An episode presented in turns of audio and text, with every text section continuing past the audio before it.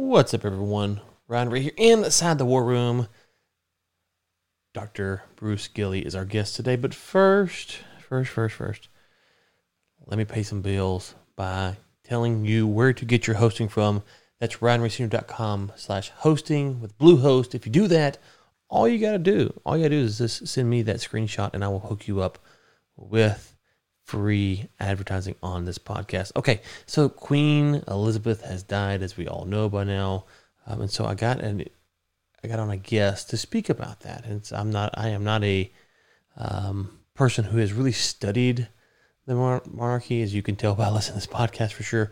But I have some thoughts and I have some questions, and so I wanted to hear what will the legacy of Queen Elizabeth II be? What might we expect from King Charles? We talk about all of that with Bruce Gilley, who is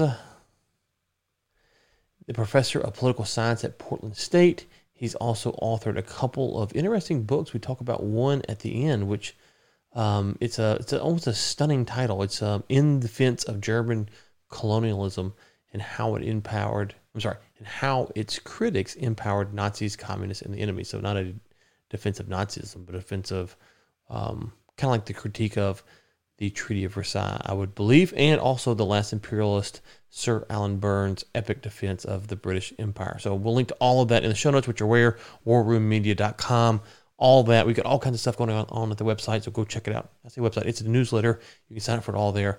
WarRoomMedia.com. Okay, let's get to the show. Well, Dr. Gilley, welcome to the War Room. How are you doing? Thank you. Uh, very well, thank you.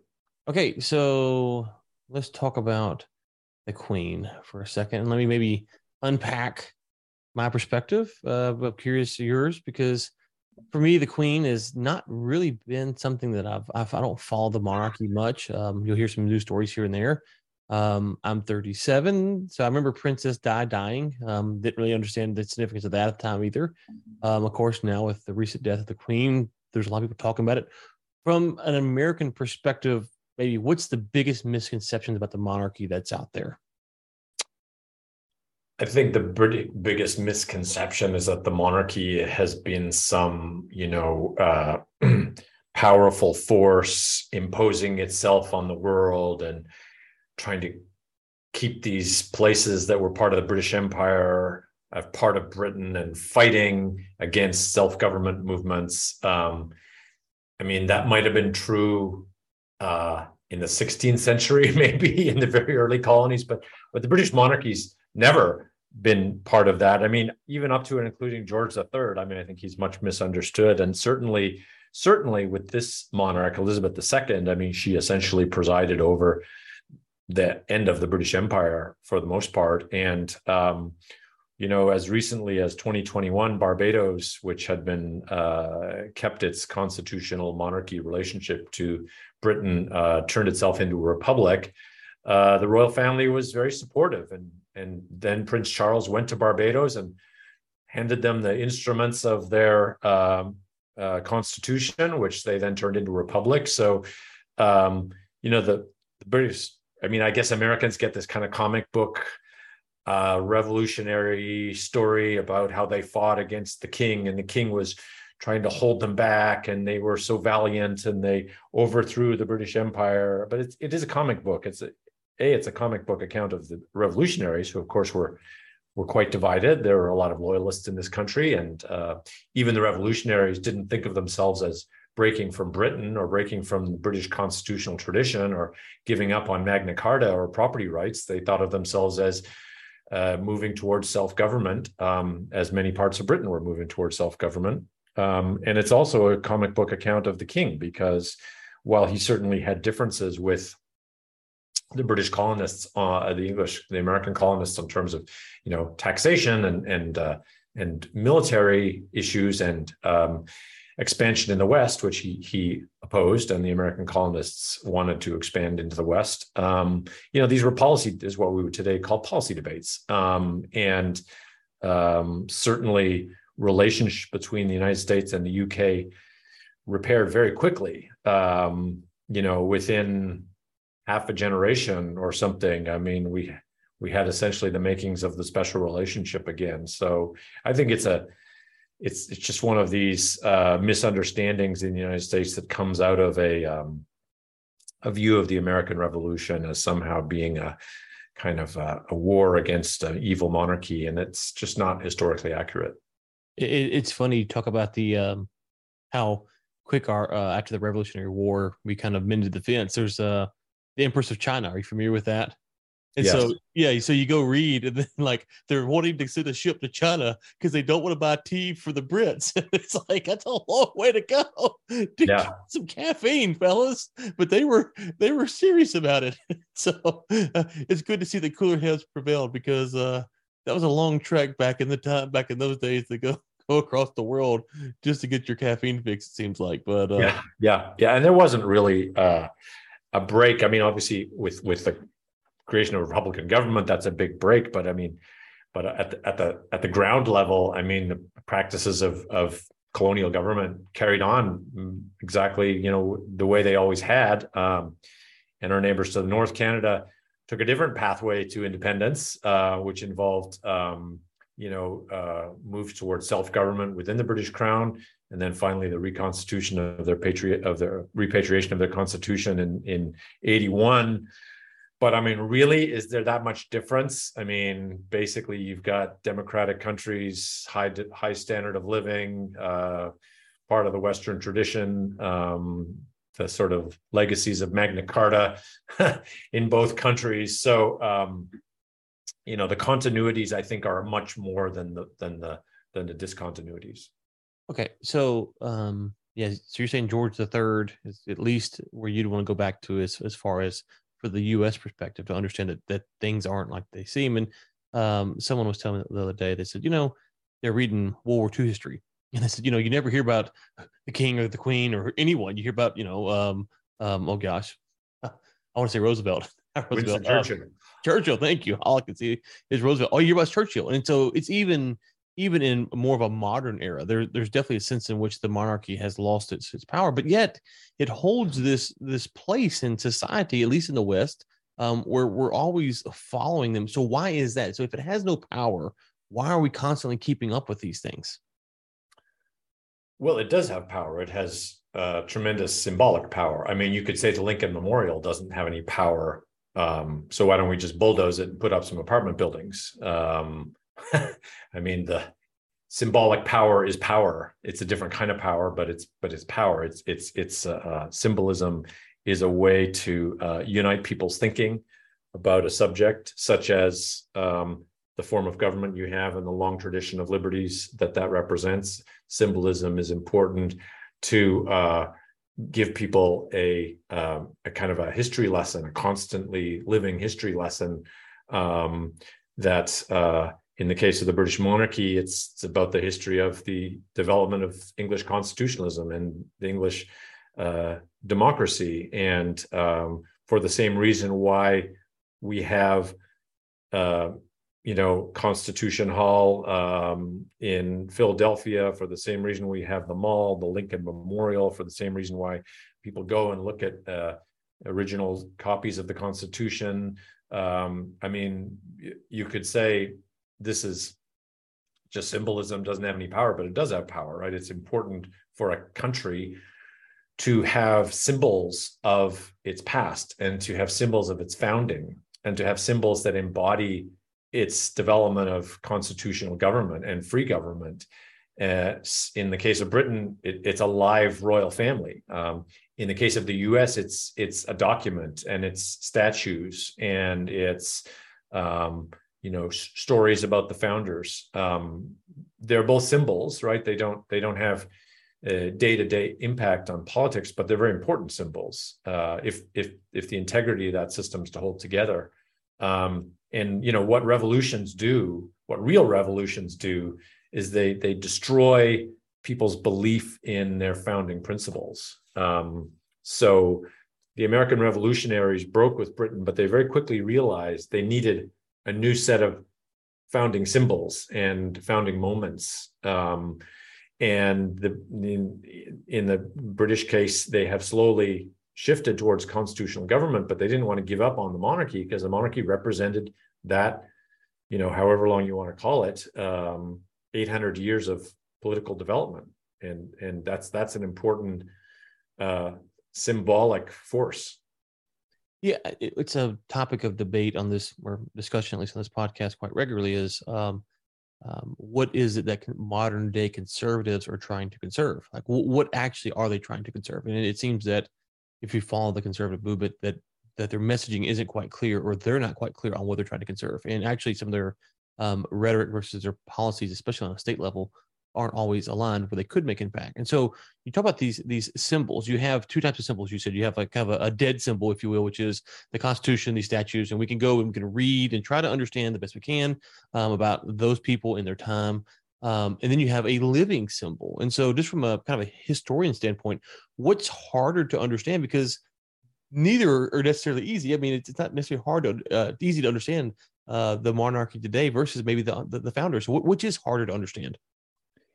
Um, well, you know, the the the the U.S. case, you know, we have uh, we have a series of of you know things we use to symbolize the founders. Some of them are dead, but you know, the rereading the Federalist Papers, right? Reading reading the the documents at the time of the uh, the Constitutional Convention and whatnot. I mean, this is it's dead, but it's living. It's not. Yeah, it's I mean, the people are dead. That's all. Yeah, the people are dead, but the ideas are that there for us to, to talk about. Um, and uh, in the UK case, I mean, they have, of course, as much dead symbol, you know, non-living symbolism as as we do. Mm-hmm. Um, and they obviously have.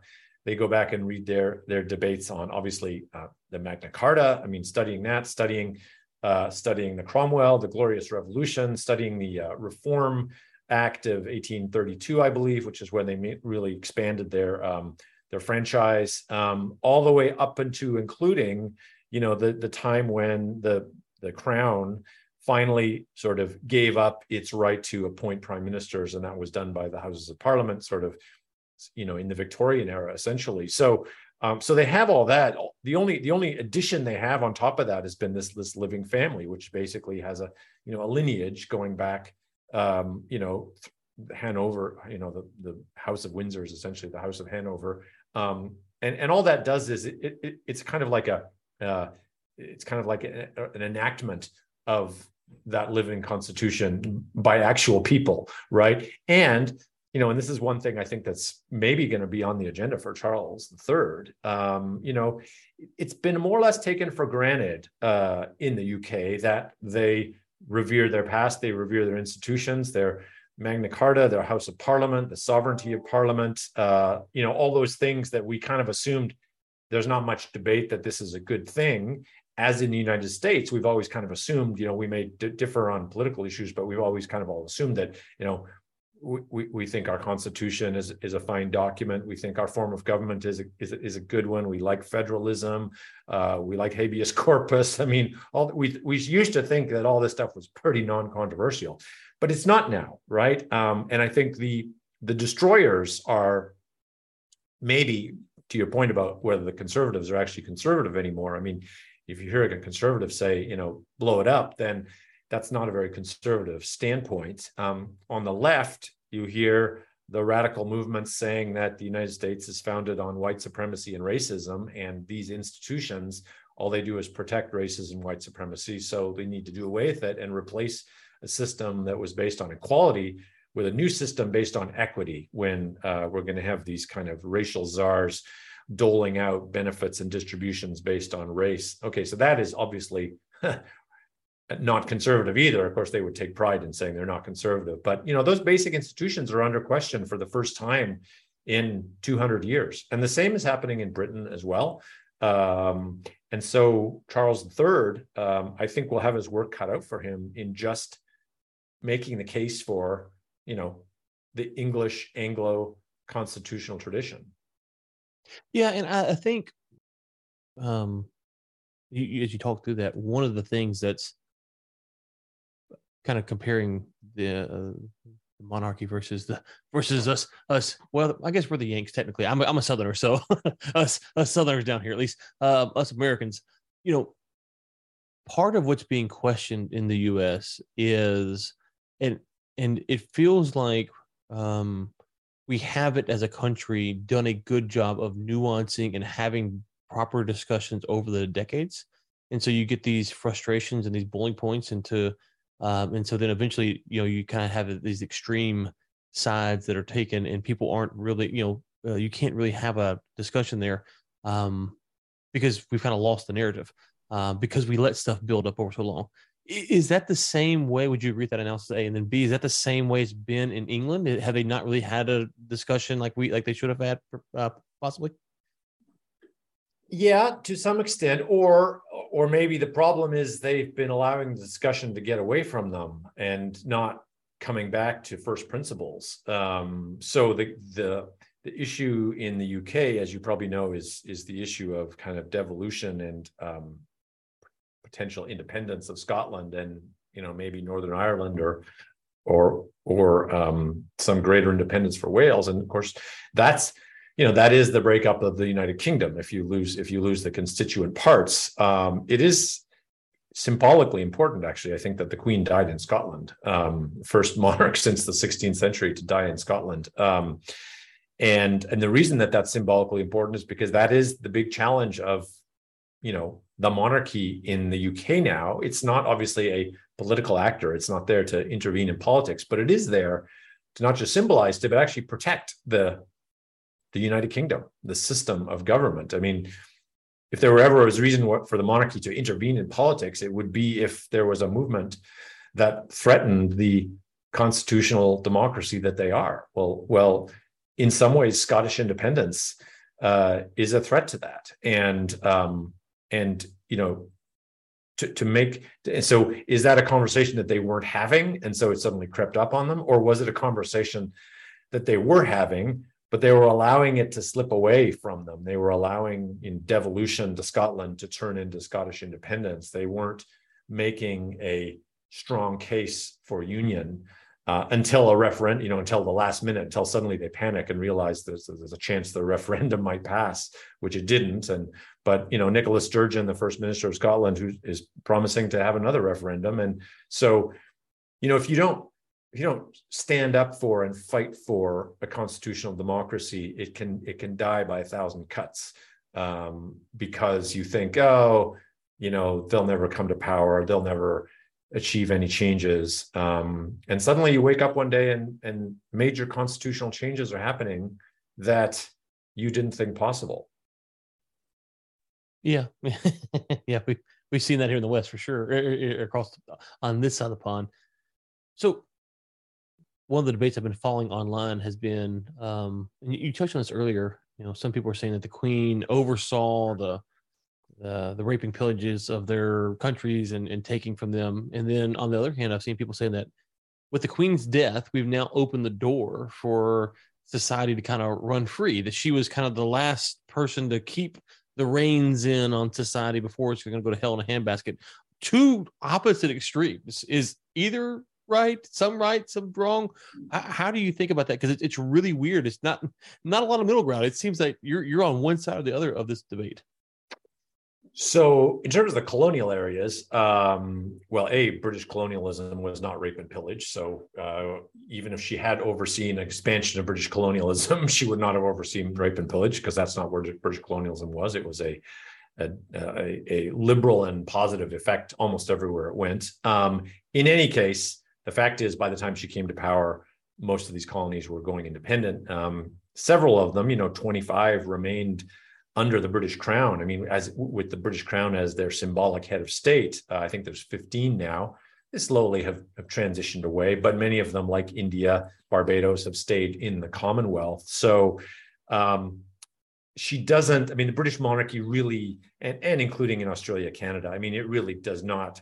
It's not the glue that holds the country together anymore in those places. Now, in the UK itself, um, you know there's a more of an argument just because the royal family is much more present and they live there right and um and whatever other places decide to uh, go republican right the the uk is the is the least likely to go republican so the so the monarchy is very much entrenched but then the question is how popular is the monarch at the moment and obviously elizabeth was very popular and um, in some ways republican sentiment it's kind of like trying to light a fire in some in some some wet kindling right because because nobody's going to get worked up against Elizabeth. She's obviously a, a kind and thoughtful and, and dutiful and responsible person. You know, it's hard to get Republican sentiment built up over her. But maybe Charles, um, you know, he's more of a personality. He's been around longer. There's there's uh, you know, he's maybe gonna gonna face a greater challenge. And uh, does that sort of in some ways incentivize um, yeah, Republican movements, secessionist movements um, in the constituent parts? Does it uh, does it revive the Labor Party, which you know has a very strong Republican anti-monarchist tradition in it, um, and make the Labor Party more radical because suddenly these anti-monarchists are playing a bigger role in one of the, and it is a two-party system there as well. So you know um, that that I can see that happening. Again, it kind of depends on how Charles disports himself. I mean, I think if he learns from his mother, and let's be honest, he had a good long time to learn from his mother uh, he will recognize what kept the monarchy stable and the UK stable, which is basically be seen as dutiful, totally non non political, totally um, supportive of whatever is going on in the political system, and that's the kind of key. So yeah, and Charles is 70, is he 70, 70 something, right? Mm-hmm. So we, we kind of have a short reign coming. I mean, I'm not, not wishing ill on the man, obviously, but just math, you know, 20 years would be a good run for him. It might be shorter than that. Should we expect that to play any part of his his reign because he will have a very limited window?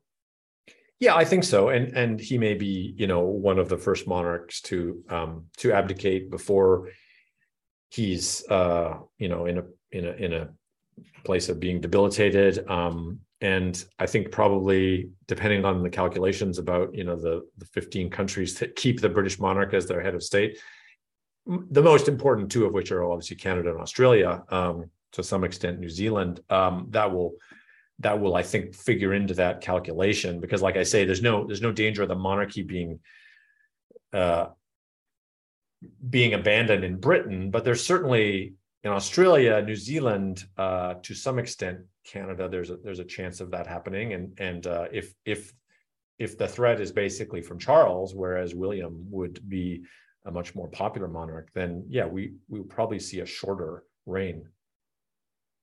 And is William is that who's next in line? Yeah.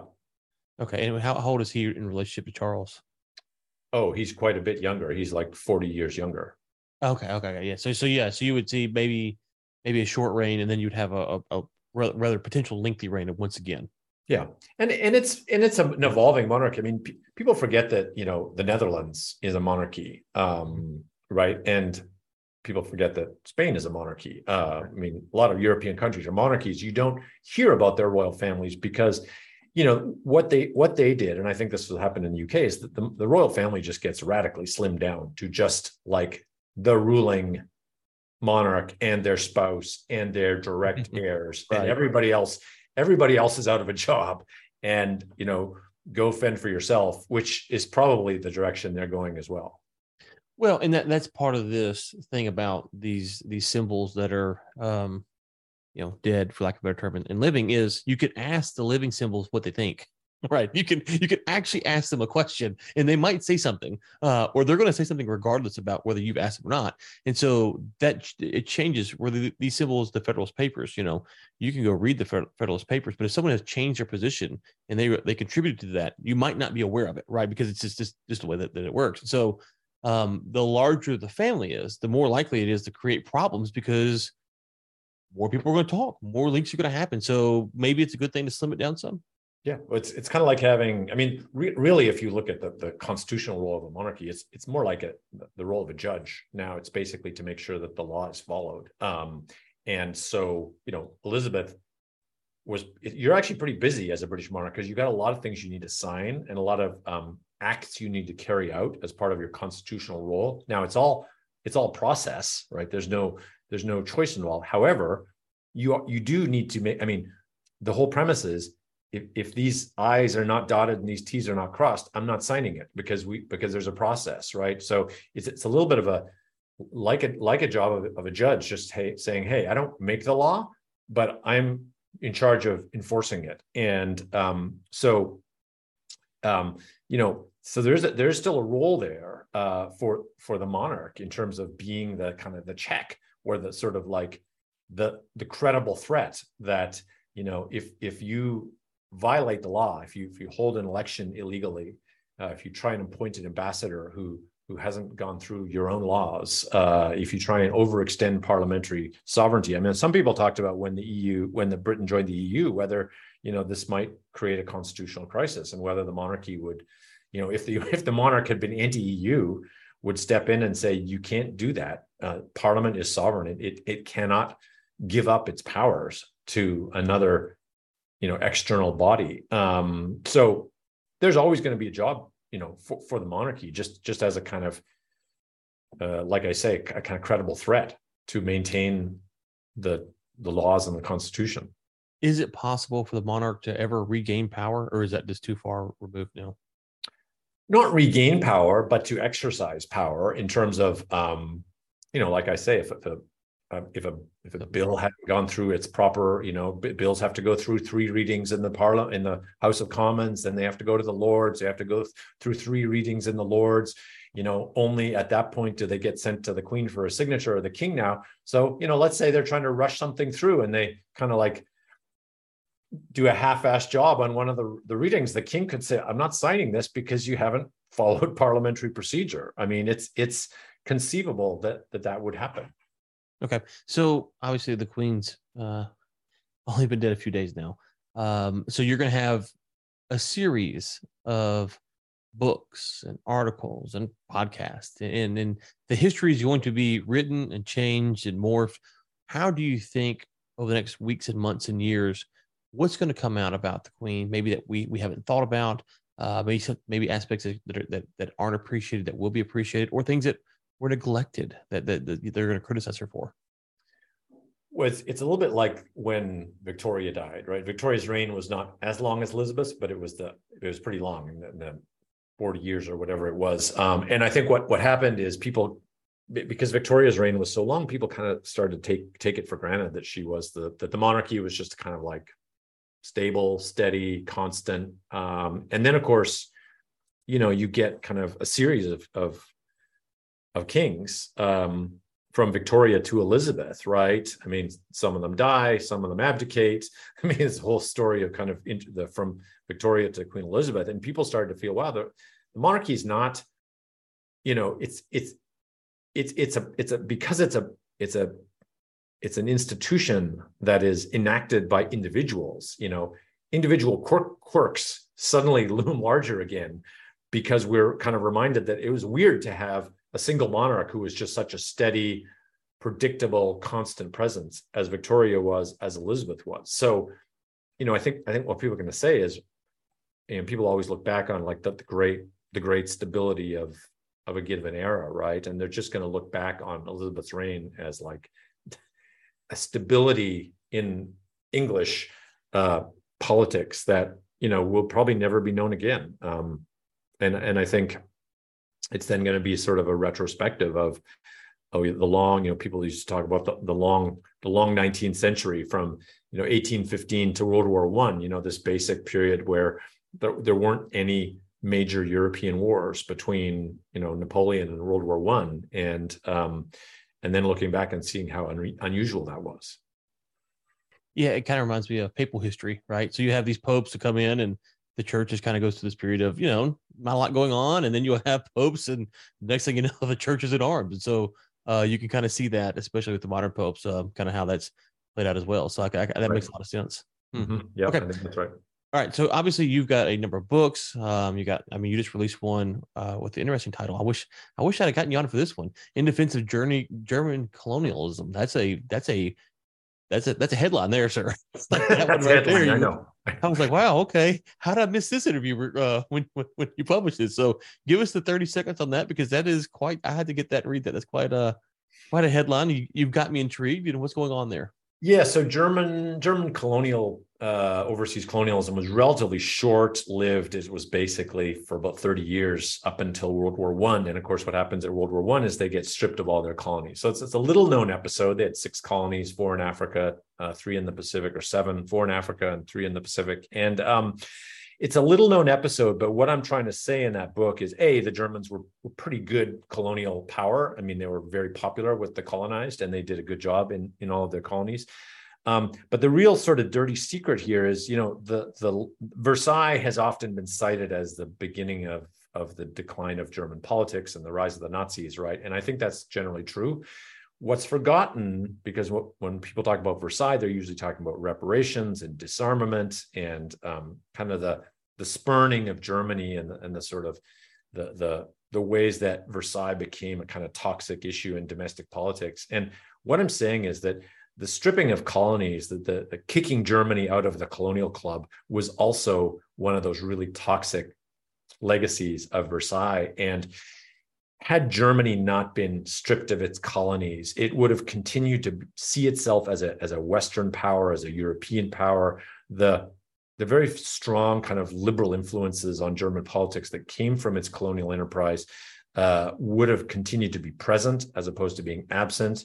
Um, Hitler was viciously anti-colonial. He hated the idea of colonialism because uh, he was basically a racist, and and uh, he, the Jews were very active in German colonialism. he hated that too, and he was like, "We're not doing any of that overseas stuff anymore. We're coming home, and we're just going to expand eastward and and ethnically cleanse everywhere we go." So I'm just trying to say that German colonialism was a was a bulwark against fascism, and the end of German colonialism was one of the great causes of fascism that is totally unexplored in the modern histories. That that is it's interesting, and and uh, it's it's one of these things that I think um, maybe now or over the next decade. I mean, my view, um, I've made no bones about it on this podcast, is that you know the last 100ish years the map was kind of redrawn from the top down. I think the next hundred we're going to see it be redrawn from a lot of the bottom up movements that you'll see. Um, and I, I think uh, when you say that, people go, okay, yeah, maybe I could be wrong, I don't think because of where we've been in history, uh, literally living in history, people understand that you know how these movements come about and how angry mobs and people and culture and shifts can happen. And so when you say that, listeners might go, "Huh, well, that doesn't make a whole lot of sense." It's like, well, right, but but, but wait, you might start to see how stuff like this can make sense because people do get hacked off to the point where they do all kinds of all kinds of crazy stuff because of other governments interfering and, and losing the ability to do this that, and other. It, it, it, it's not even necessarily that you're always justifying what was happening before. or Not it's just there is causal effects to actions, and so um, okay, I'll have to check that out. Okay, where do you want us to send people to? Uh, probably go to the uh, regnery.com website, which uh, Regnery is uh, very proud and, and grateful to them for publishing both these books because they're kind of hot topics. The other one is called The Last Imperialist, uh, Sir Alan Burns' epic defense of the British Empire. Uh, that's a pretty easy case to make. Everyone loves making the case for the British Empire. And then the new one is called In Defense of German Colonialism. Um, as you say, a little bit of a startling title, but I think it's a really important case to make because uh, you know, there's a danger of just taking all of German history and throwing it in the same box and saying it's all fascist and proto-fascist and a prelude to fascism. It's just totally uh, in in unfair treatment of the German past, and it's it's wrong too. And it's important to realize that you can have a perfectly liberal, uh, free market economy and country that can really turn badly very quickly. And the German case is an example of that. And, uh, I'm trying to point out that one of the things that was keeping that, them from that was their overseas engagements. And I think being overseas engaged is a good thing for a country. Um, and I wouldn't want to see a country turn isolationist because I think it, it it it turns its politics in a toxic direction. Yeah, I mean, I think that's I think that uh, I'm glad you brought that up because that's I always talk about we talk about China a lot. It's like you know one of the things you know if you're like North Korea is the most isolationist. Well, all they do is tell you that everyone around them is trying to come and get them. Well, and no one knows any different because you're isolated. like you can't you can't actually balance out which fact versus uh, fiction because of the isolation policy. So it's um yeah. Anyways, okay. All right. We'll link to all of that in the show notes, which you can find at warroommedia.com. It was lovely speaking to you today. Thank you for your time. Great. Really enjoyed it. Okay, folks, that is a wrap. Did you enjoy it? Let me know. Hit the heart button on the newsletter, five star review, whatever. Just let me know what you think. Oh, and by the way, what do you think the legacy of Queen Elizabeth will be? Look forward to hearing from you in the newsletter at warroommedia.com.